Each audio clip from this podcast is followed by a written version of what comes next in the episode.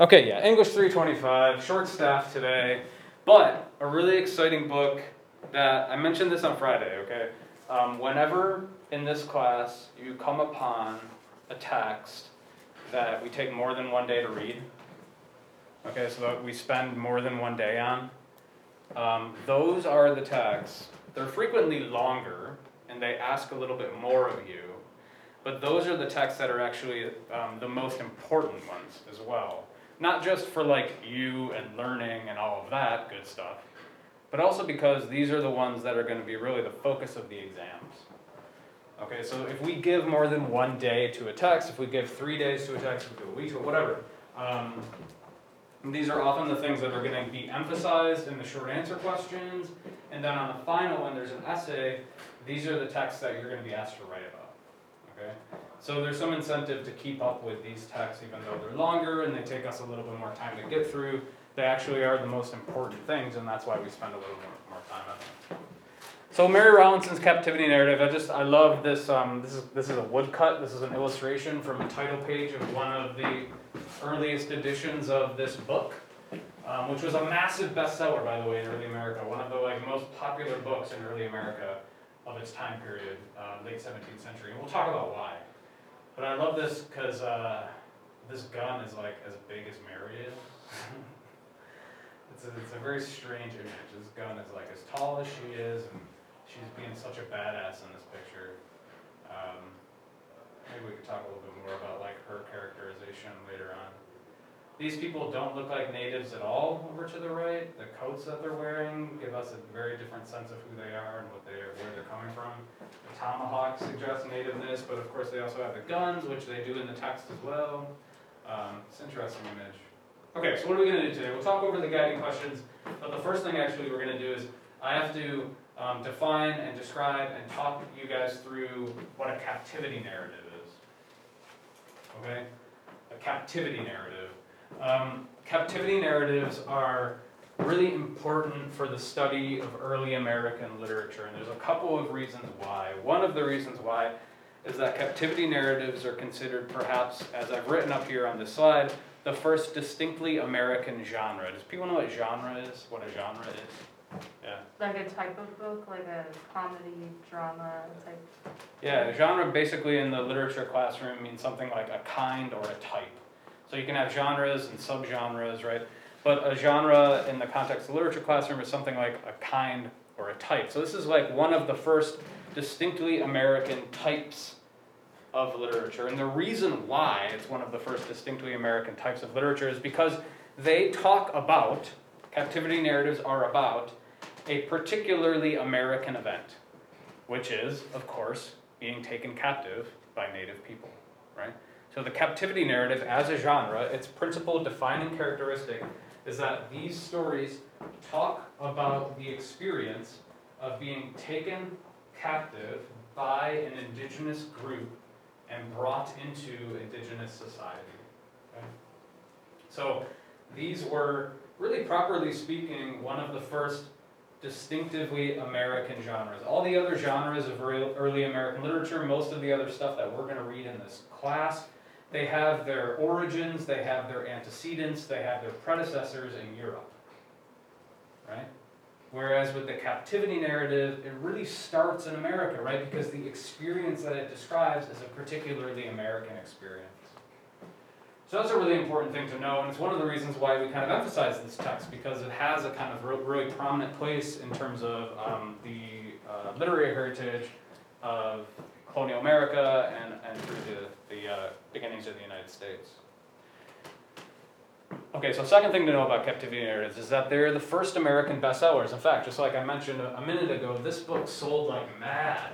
This book was one of the most popular books written and published in the seventeenth century, and actually sold really, really well through the eighteenth century as well. It came out in new editions and new copies um, for a long, long, long time. Um, you'll notice that this image that I had on the prior slide, like I said, it comes from the title page of one of the volumes, and if you can see at the bottom of this title page, this is from seventeen seventy-three, so almost fully one hundred years after the book is published. Okay? And that actually might help you to explain, help us to explain why these native characters, these people who are about to cap capture Mary, they don't look particularly native, and they don't have clothes that look particularly native either. It's actually because um, the people who made uh, title pages for books, who made these illustrations, they would recycle those illustrations. And so in some other context, these people will be like British loyalists, right? They'll be like revolu like British Army in the revolutionary context, right? So like they recycle these illustrations. So if they don't seem quite right, that's kind of why. But the book is really, really um, popular, and maybe we can talk about why by kind of appealing to these two uh, phrases. So the first, some in our house is right at the beginning of the narrative. Some in our house were fighting for their lives, others wallowing in their blood, the house on fire over our heads, and the bloody heathen ready to knock us in the, on the head if we stirred out. Why would this type of comment um, make a book like this a bestseller? Why would a statement or comment like that do that? Yeah. Well, like based off like what they've heard before, like Columbus like had a very different interpretation of it and stuff like that. In the earlier literature, like I don't know, native people were timorous and stuff. Okay, yeah. And now the people are invading their homes and they have guns and it's new to people and they, they're interested in it, yeah. Right? This this new um, perception or this new idea of Indianness, no longer these fearful, cowardly, guileless natives, but actually violent natives who are going to war against colonial oppressors. Yeah, for sure. That's a really interesting point, even more generally. Like, think about, this is like, you know, almost two hundred years after Columbus, right? Think about what has changed in terms of perceptions around native people in those two hundred years. Native people are no longer, like you said, timorous, fearful, guileless, ignorant, right? No longer that. They're actually violent. They're a threat. And that tracks really nicely onto the history. Right at the beginning, they're not seen as a threat, and so they can be characterized as timorous and guileless. But now, they are a threat, so they have to be characterized as bloodthirsty, violent savages that need to be eradicated. Yeah. They could also be um, taking the same like route that John Smith yeah. took, where it's like he's almost making himself look like a hero because, oh, the English are being like tortured and whatnot, but they overcome it. So. Yeah. Those so, make them look better, maybe? So, yeah, what it, what it does is by make, forcing readers to perceive of native peoples as violent, bloodthirsty savages, by contrast, we're meant to understand the English as righteous, you know, as, as, um, as people who, whose uh, existence on the land is justified, as righteous, God-fearing, God-like people. Good, yeah, both of those are absolutely true, right? This idea that the characterization of natives as savages, um, Uh, might be interesting for audiences because it's different than prior characterizations. The idea that the characterization of natives as bloodthirsty savages might, by contrast, provide the English settlers with a better sense of themselves as God-fearing or God-like people. The other thing is just a, a really simple comment that is kind of um, maybe too obvious to uh, rise to the level of something that you would mention, but like, the reason why this type of statement uh, gives rise to this book being a bestseller is because we love blood and guts in what we read and what we watch. Like, we are invested in the sensational, right? Like, things that we like to watch are violent, sensational things. I'm, I'm not speaking necessarily individually of all of you, but like in general as a culture, and this goes across centuries and generations, in general as a culture, what we are drawn to, the things that we want to read, the things that are interesting to us are these kind of like either titillating stories, right, sex and romance, or they're about like violence, they're about war, they're about conflict, where there's blood and guts and people's heads are getting knocked off, that kind of stuff. People want to read that. Like, that's not just a twentieth or twenty-first century phenomenon, that's a seventeenth century phenomenon. Readers are really interested in exotic, violent, strange, Um, tales, right?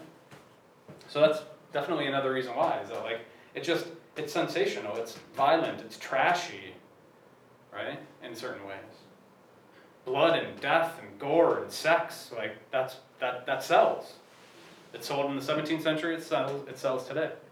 So that's another reason why it's kind of so um, popular. What about this second statement? It gives us another sense of why it's so popular as well. Um, Now away we must, away we must go with those barbarous creatures, with our bodies wounded and bleeding, and our hearts no less than our bodies.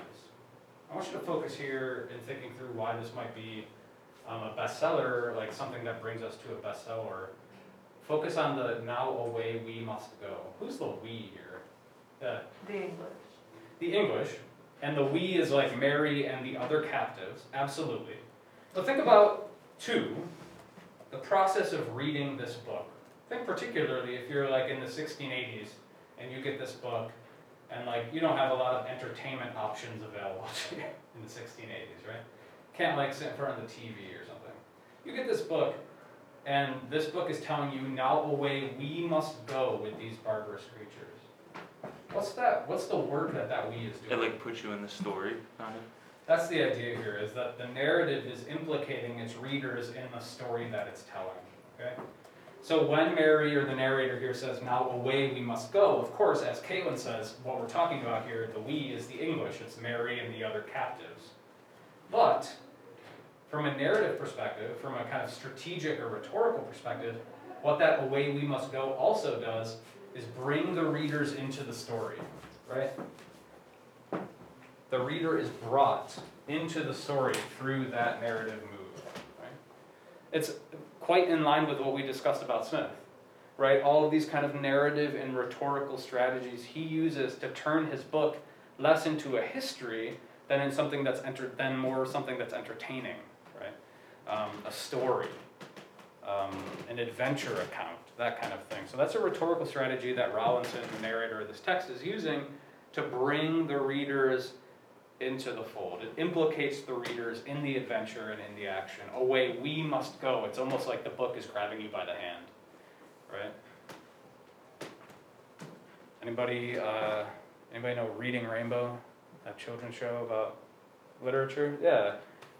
The idea that is kind of like really operative in Reading Rainbow is like, take a look, it's in a book, Reading Rainbow, that kind of thing. The, the idea here is that like, if you start to read a book, a book transports you to a new world. Right? That's kind of a, a, a cliche that we have about literature, is that one of the things, one of the magical things that literature does is that it transports us to a new world. This is basically what this text is doing as well, right? Away we must go. It's bringing a reader who, again, is probably sitting in front of a fire in a cabin in, six, in the sixteen nineties. What it does is it takes that reader out of the day-to-day humdrum of their existence and pulls them to the frontier. Right? No longer, when they're in the imaginative space of this book, no longer are they in their settled place. They are pulled away from that village, away from that safe and settled environment. They are pulled imaginatively into the frontier, which actually segues us really nicely into this third point, right? Another thing that's really important about the captivity narrative is that the development of this genre tracks the actual movement of the frontier across historical time in the United States. Okay. So what do I mean by that? In the sixteen eighties, captivity narratives are in New England. They're set in New England. Why? Because that's where the conflicts are happening between native people and settlers, right? So native people are taking New England captives in the sixteen eighties, okay? By the time, um, let's say, the eighteen twenties rolls about, captivity narratives are still a really popular genre of American literature, but they're no longer set in New England. Why? By the eighteen twenties. Why are there no more New England captivity narratives? Yeah. I'm going to take a guess, the yeah. Trail of Tears? Well, not quite, but you're, I mean, the idea you're working with is true, but not quite in this context, yeah. That the uh, location where the captivities took place kind of moved? Yeah, there's, there's no more... Um, open conflict between native people and settlers in New England in the eighteen twenties.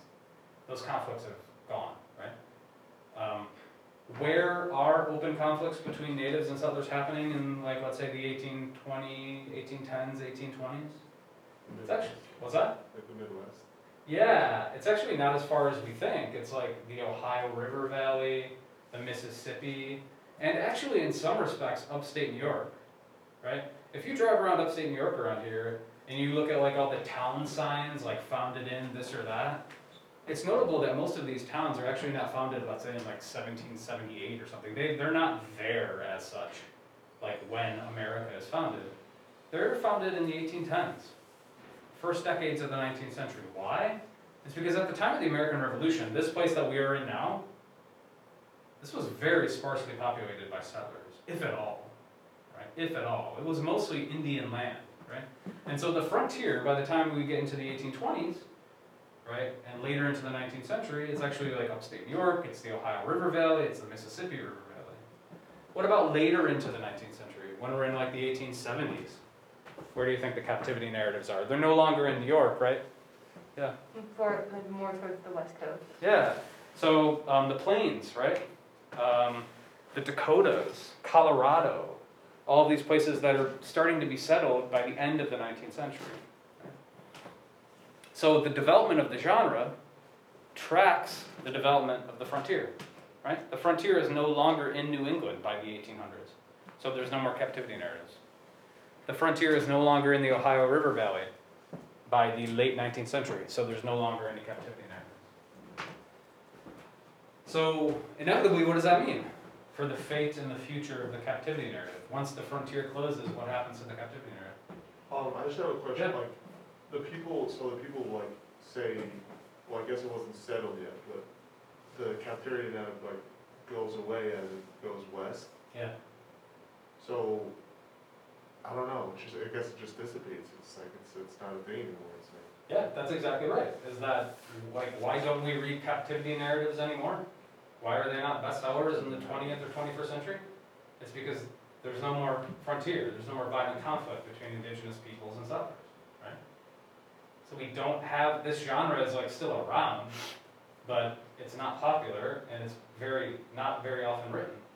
And the reason why is that the historical circumstances that necessitated the creation of the genre are gone, right? The twentieth and maybe twenty-first century um, analogous genre to something like the captivity narrative is probably kind of books about kidnappings or child abductions, right? But they don't have anything to do necessarily with Native people, right? Um, books about kidnappings and child abductions where people are taken away and then potentially re reintroduced back into society. Those are the books that do some of the work now that captivity narratives did then, but it's a different genre, right? There's no more frontier and there's no more conflict. So as Joe is saying, there's no more captivity narrative, really properly speaking. So it moves west. And then by the time the frontier is done in the West, by the time the frontier is closed, right, there's no more captivity narratives because there's no more Indian captivity. So it's really interesting to track the history of a genre. Like we think of genre as these things, maybe potentially you guys do, um, that are timeless, ahistorical, like it's a comedy or it's a drama, right? That these things exist without a kind of like clear relationship to history. But no, actually like they're massively historically contingent. They ebb and they, they wane and they kind of come and they go, and, and that's how they work. So it's a kind of a, an interesting point about the captivity narrative.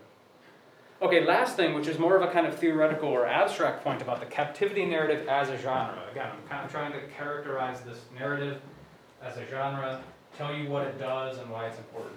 The fourth thing, fourth thing is that in the abstract or in theoretical terms, the captivity narrative is really interested in the dividing lines between us as in settlers, and them as in indigenous people. And the anxiety that results from what I'm calling the porosity of that line. Okay, porosity means like, it's actually not firm and stable, right? There, we have a, we think we are fundamentally different, settlers, than indigenous people. But what captivity narratives show us is that maybe we're actually not very different at all. Maybe in some respects we're quite similar, or maybe even a settler who's taken captive by Indians could, in some respects, become an Indian, which in this time period was incredibly anxiety-inducing. Yeah. There was like a there was a story. It was in the uh, in the reading. It was uh, an Indian that was, I guess it was still with the indigenous people, but it was working with the yeah. English people. Yeah, exactly. And I thought that was like interesting. How they like they were smart enough to work with the people, but like they were still like acting as if they were. And it goes both ways, right? So there were Native people who uh, interacted with settlers, and became kind of like important people in settler communities and societies. But what this captivity narrative shows to us is that actually some of the people who were taken captive, they never go back to their settler families. So there's a really famous uh, captivity narrative from the eighteen twenties called the, the Life and History of Missus Mary Jemison. And she's taken captive in the Ohio River Valley in the early nineteenth century. She's eventually traded amongst a bunch of indigenous groups. She ends up with the Seneca, who are kind of the indigenous peoples of western New York. Um, and she settles outside of what is now Rochester, New York, right around actually what is now Genesee, New York. And she lives the rest of her life as a Seneca woman. Right? No blood, like no blood relation to the Seneca, but she's taken captive at a very young age, and she lives the rest of her life as a Seneca woman. Any of you guys been to Letchworth State Park outside of Rochester? It's actually a big statue over there. She's called the White Woman of the Genesee, right? The Genesee River, which is a river that runs through Rochester and down um, into Genesee. Right? So the, the cool thing about the genre is that, like, one of the things that makes it so interesting, one of the things that is kind of um, so attractive to people in this time about reading it, is that it gives you this kind of like imaginative, pleasurable way to kind of dip your toe into being something you're not, right? To kind of almost feel or sense what it would be like to live with the Indians, which is, of course, a tremendously fearful and anxiety-inducing thing. But when you do it, right, in the context of reading a book, it's safe, right? So it gives you that thrill, it gives you that titillation, it gives you that exhilaration of feeling like you are something you're not, or feeling like you're in a new place or a new time, right? It plays on that anxiety, right, that we have about, hmm, if I really went over to the dark side, quote unquote, would I become dark? Like, if I was taken by the indigenous people, would I still be white? Or would I become something I'm not? Would I become the very thing that I fear, right? The genre plays with that anxiety in really interesting ways. And not so much today, but when we read for Wednesday and Friday, you're actually going to see Mary Rowlandson dealing with those anxieties as well. There are moments in this text where Mary Rowlandson is kind of seems to be suggesting that it might be okay the way she's living now. It actually might be better than the way she was living before for a variety of reasons. And that is really anxiety-inducing, and, and that fear is one of the reasons why the genre is so popular, right? Because it suggested that that boundary line that we have, that firm frontier line between settlers and Indians, it's not as firm as we make it out to be. Is that Anne? No. Any questions on any of that?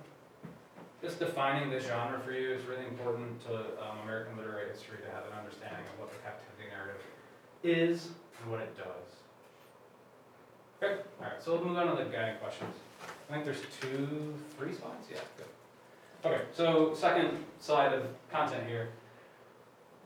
What I asked you in the guiding questions was, why does Rowlandson insert biblical passages into her narrative, and, and what purpose do you think they serve, both for Rowlandson and for her readers? So uh, I'll read all three of them, and we can kind of talk through what they're doing. Um, she says, "Oh, the doleful," that means sad, "sight that was now to behold at this house. Come, behold the works of the Lord, what desolations he has made in the earth. Of thirty-seven persons who were in this one house, none escaped either present death or a bitter captivity, save only one, who might say as he, and I only am escaped alone to tell the news." Well, let's, let's just stop on that one before we go to the others. What's happening really at the level of structure and even at the level of form in this first passage? What's going on? How does Rowlandson use biblical quotations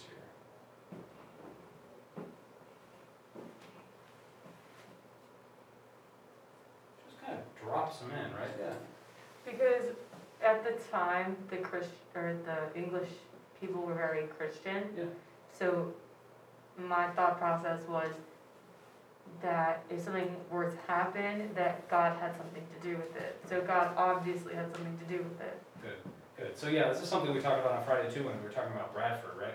This idea that Rowlandson, who was a Puritan, right, just like Bradford was, they understand their experiences in relationship to their connection to God. And we're going to go into that a little bit more. But before we even get there, just from a formal or a structural level, what I want you to notice is that every time something happens to Mary, right? It was a sad sight at the house. Every time something happens to Mary, instead of just continuing on with her narrative, she pauses and she inserts a biblical quotation, right? right?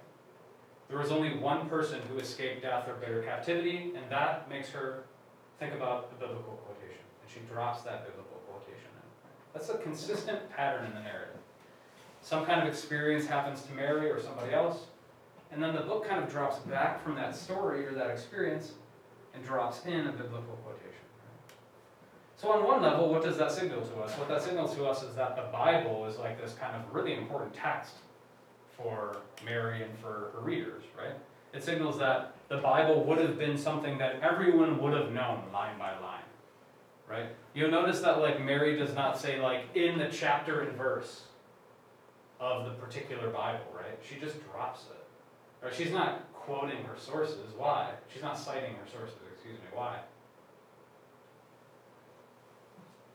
Because all our readers are going to know where it comes from, right? So what it suggests is a kind of like innate and massive familiarity with the Bible and with religious documents. That's one of the reasons why it's there, right? Because everybody knows it, right? But let's go through the other ones and talk exactly, or more particularly about where Caitlin brought us earlier.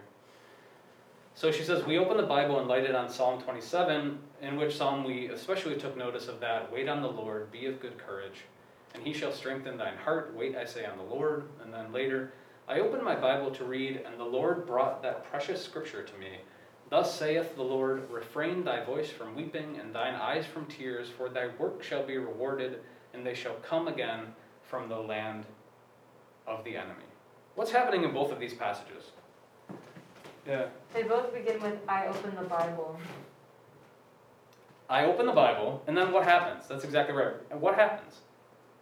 She um, brings up like a verse having to do with what's going on. Okay, that's the first thing to say, is that when she opens the Bible and when there's a quote from the Bible that's dropped into the text, it is reflecting on and responding to the experience that's happening to Mary. These are not random biblical insertions, okay? The biblical insertions are always reflecting on and responding to what's happening to Mary. That's really important. Another thing that's a little less important, but that is also notable here, is that whenever she opens the Bible, she's not actually picking out the verse, you'll notice. What does it mean to light on something? That means it just kind of comes to you, right? So in the second passage, the verse actually just comes to Mary. She doesn't pick it out. In the third passage, even more so, it's not even that she lights on it or picks it out. The Lord brought her that passage, right? So in the second passage and the third passage, what we're getting a sense of is that like this inclusion of biblical language, this relation, constant relation of her own experiences to biblical passages and biblical scenes, right, is almost like semi-conscious if it's conscious at all, right? She's just lighting on the passage. It's coming to her. God is putting that passage in front of her, right? What does that suggest about how Puritans see their lives and their experiences? Yeah. Almost like the chosen ones, the chosen people by God. And yeah. Everyone else is less than or inferior or the oh, enemy. Cool. So in one sense, like the idea that you would open a book and that God would be like standing over your shoulder and being like, "Hey, turn to page thirty-five. It's really relevant for what's going on for you." Yeah, as Caitlin is suggesting, what it what it says to us is that like the Puritans understood themselves as among the elect, as among the chosen, as having a very particular and special relationship to God, right? A very close one, right? But that closeness manifests too in a different way. Whenever the Puritans experience something, and this comes out of what we see here with these biblical quotations, whenever the Puritans experience something, something happens to them. And again, this is something we talked about on Friday with Bradford. Whenever the Puritans experience something, whenever something happens to the Puritans, they interpret that action purely and solely as evidence for God's perception of them. Okay? When an experience happens to Mary, she immediately goes to the Bible. She immediately goes to a biblical verse. She is perceiving all of her experiences through the lens of religion. Have you ever heard of, like, the term rose-colored glasses? That means what? If you wear rose-colored glasses. It's like you see through God. Well, not well, not necessarily, although we're getting to that point. But what, if you just were to describe somebody as wearing rose-tinted glasses. It's just beautiful. It's nice. Yeah, that you look nice at ev you look at everything in the world in a very optimistic and beautiful way, right? Like if you're wearing rose-tinted glasses, what that means is that like even something that most people would perceive as bad, you can see the good in, right? What you might think of Mary is doing is wearing kind of like God-tinted glasses. That is to say that everything that happens to Mary or everything that Mary sees, she's perceiving through the lens of her religion, through the lens of her faith, and in a very particular way. Whatever happens to Mary, okay, whether good or bad, is purely because of God's perception of her. If something good happens to Mary, and you'll see this throughout the text, and we'll kind of we'll find it over and over again. If anything good happens to Mary, that's because God is on her side. That's because God is praising her. If anything bad happens to Mary, that's because God is censuring her. That's because God is telling her that she's strayed from the path. Every experience that Mary has, she perceives it through this biblical paradigm. Okay? Every experience. It's either a manifestation of God's grace or a manifestation of God's censure. Okay? Does that make sense? All experiences for Mary are either manifestations of God's grace or God's censure. She lives her life with God-tinted glasses. All experiences are fundamentally related to God, to religion, and to the literal manifestation of God and religion, to the Bible. So that's the big reason, to just kind of sum that up, step back a little bit, that's the big reason why biblical passages are inserted in this text. Is that for the Puritans, all of these experiences that Mary is writing about, they all were related to her connection to God, or lack thereof. Right? You actually can't experience life without having that relationship to God, for a Puritan. All your experiences are manifestations of that relationship, and so it makes perfect sense that literally on the page, we would have the biblical passages. It's kind of like a formal correlative to that theological idea. Does that make sense? A formal correlative to that theological idea.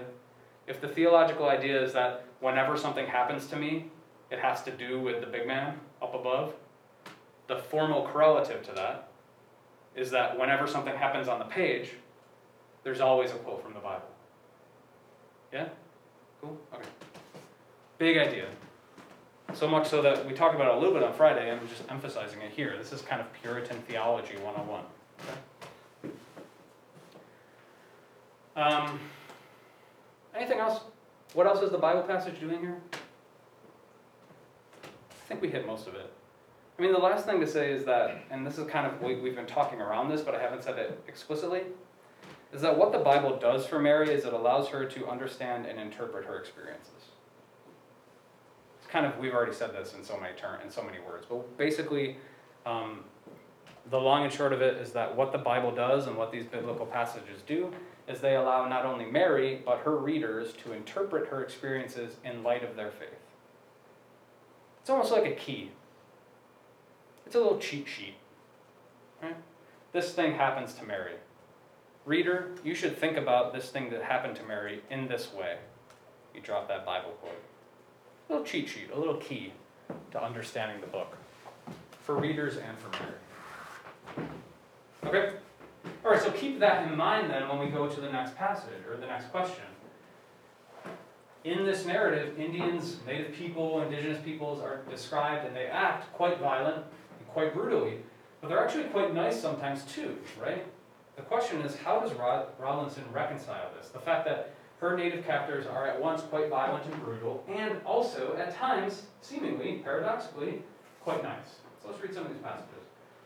Whereupon I, Mary, earnestly entreated the Lord, entreated means begged, the Lord, that he would consider my low estate. Low estate means that she's just, terrible shit is happening to her. And show me a token, a sign for good. And if it were his blessed will, some sign and hope of some relief.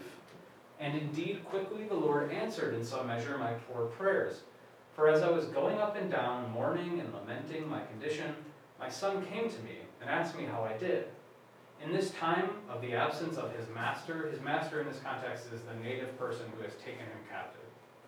His dame, his female master, brought him to see me. I took this to be some gracious answer to my earnest and unfeigned desire. So what's actually happening in this situation? Mary's sad, lonely, depressed. She starts to pray to God. She says, God, give me a sign. Show me that things are going to be okay. Then what happens? Uh, the, like the master, I guess, like just brings her son to her. Her son shows up. Of a different, like, area. Yeah, her son, out of nowhere, shows up. First time she's seen him in ages. Okay. Mary is praying and asking to God for a sign. Show me something that's going to lift my spirits. Show me something that's going to help me get through this. Boom, son shows up. For Mary, who's done that? God. God's done that. Right? For Mary, the Lord answers her prayers and sends her son. But the text also tells us that somebody else is answering her prayers. Who else is answering those prayers? Who actually, like literally on the ground, sends her son to her?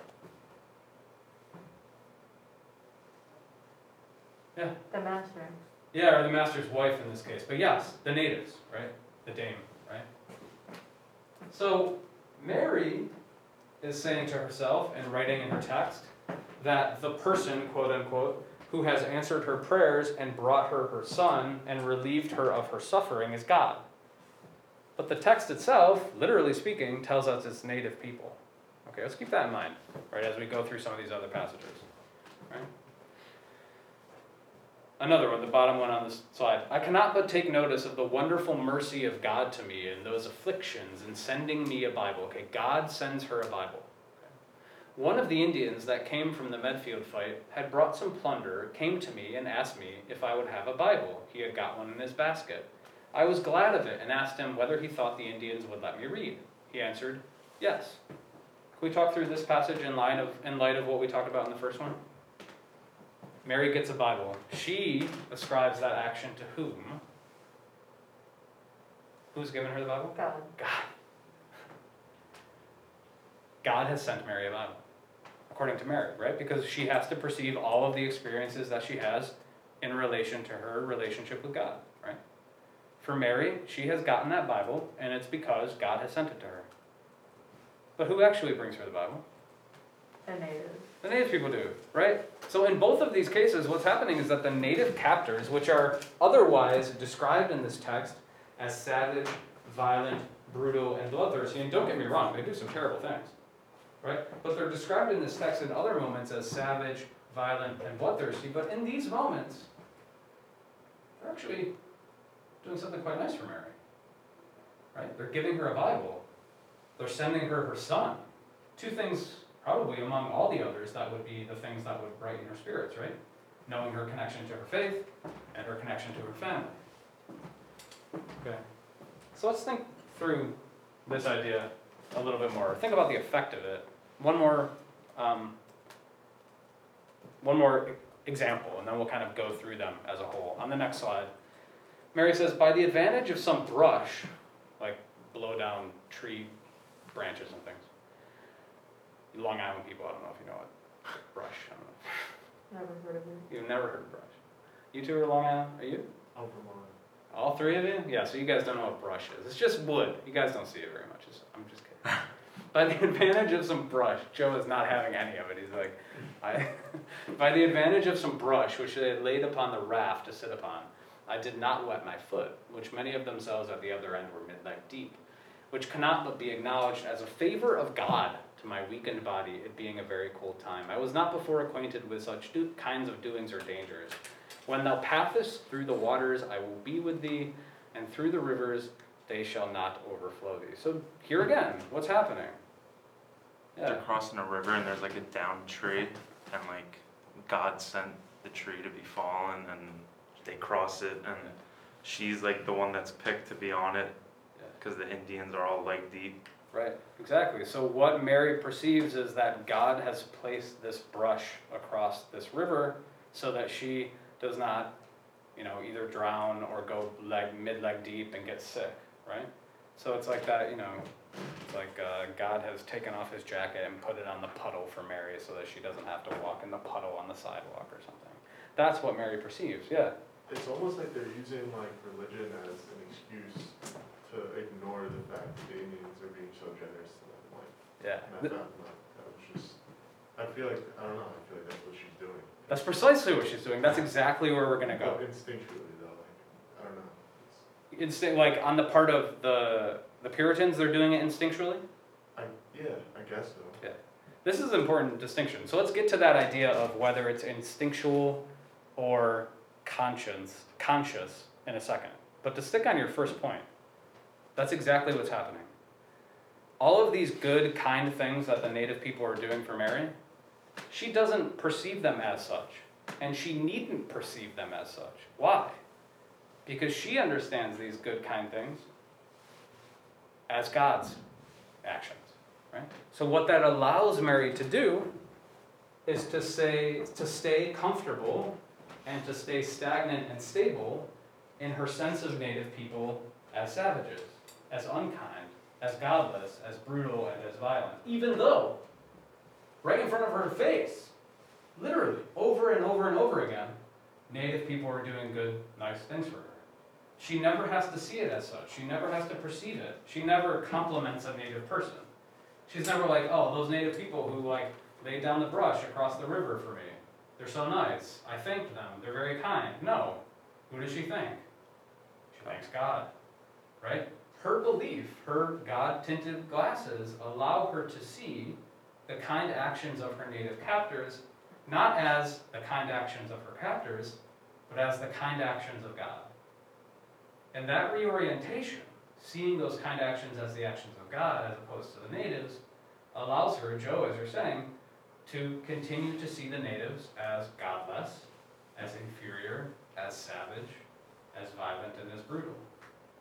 Right? That's exactly right.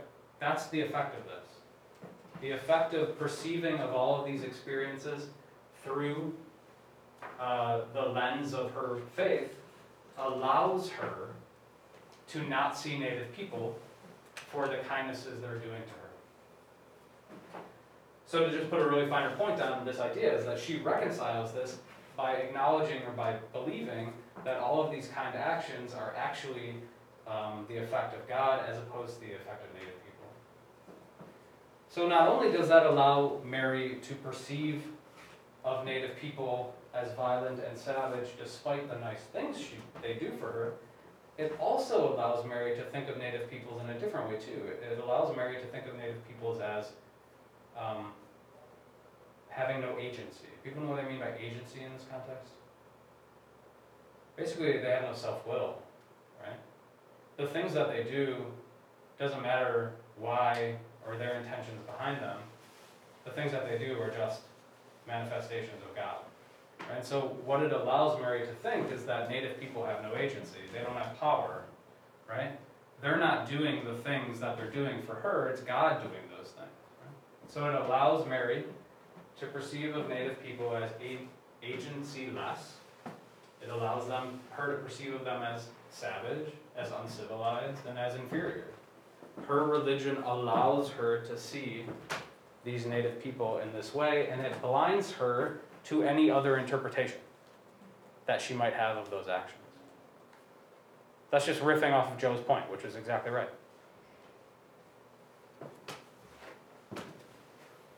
So that's the effect. It allows her to see native people not for the kindnesses they do, but allows her to rest easy and comfortably in her preconceptions about native people, which are that they're inferior, savage, violent, and without power. The second point is kind of an aside, but it's an interesting thing to think about for the last three minutes. Like, is this intentional, strategic, conscious, or is it instinctual? What do you think? Yeah. I don't think it's intentional at all. I think that the way that Puritans are raised is that, like, God is the reason for everything, so it's like almost like the way you're brought up. Like, you're brought up knowing, like, being taught a certain thing, yeah. You're gonna believe that certain thing, and you're gonna be like very stubborn about it. Yeah, I think that's right. I mean, something we said on Friday was that, like, Bradford and the Puritans, like we would understand them in today's terms as religious extremists. They are dogmatic to the extreme, right? It's an instinctual thing that you perceive the experiences that you have as manifestations of God's grace or censure. It's not like a strategic thing. Like, you don't know you have the glasses on, the God-tinted glasses. That's the kind of other thing to say about the God-tinted glasses. You don't know you're wearing them. That's just how you see the world, right? We all actually live with those types of things. We all live with these kind of like pairs of glasses on that make us see the world in particular ways. The whole point is that we have no idea that we're wearing them. Otherwise, we would question or challenge those beliefs. Like, we don't know that they're, we're wearing them. So yeah, I do think it's actually quite instinctual. Does that make sense? I was also thinking, like, if it were four Englishmen that came along and helped her, what would be the difference in her outlook on that? Like, That's... would it still be a godsend thing, or would it just be four Englishmen? Oh my God, these Englishmen came and helped me. No, no, no. I think, I think the point here is, is really well taken. It would still be God. It would still be That's God. That's what I think too, but like... No, it is. That's what, that's what it would still be God's grace or censure. If the Englishmen were the people who were helping, it would still be God. The difference here is that Mary already has good feelings and good thoughts about the English people.